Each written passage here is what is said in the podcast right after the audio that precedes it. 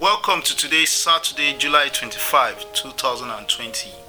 It's Open Heavens Devotional by Pastor E.A. Adeboye. Our topic for today is Dangers of Backsliding Part 2. Our memory verse is taken from Luke chapter 9, verse 62.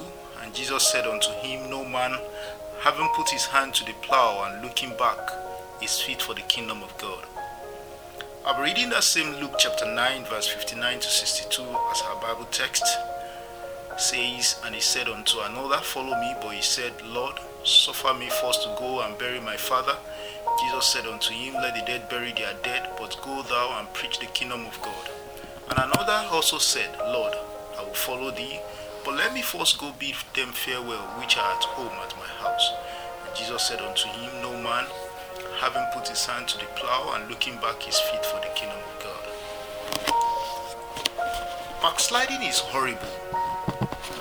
In 2 Peter chapter 2, verse 20 to 22, the Bible says it is better not to have tasted salvation than to have been saved once and then backslide.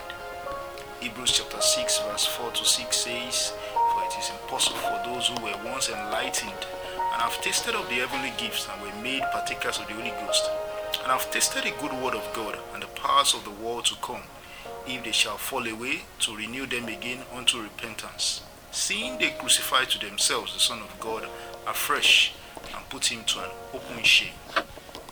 This passage describes backsliding as though the backslider were actually crucifying Jesus again.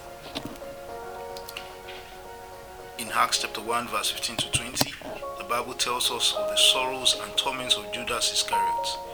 Luke chapter 15, verse 11 to 17 tells us of the depression of the prodigal son. In Psalm 51, after David had lost the joy of his salvation, he cried to God for it, he to be restored to him. The devil knows what it is to be close to the Almighty God, and then to be far from him. He is aware of the sorrows of backsliding and losing contact with God. That is why his greatest desire is to lure you back to sin. But you will overcome him in the mighty name of Jesus.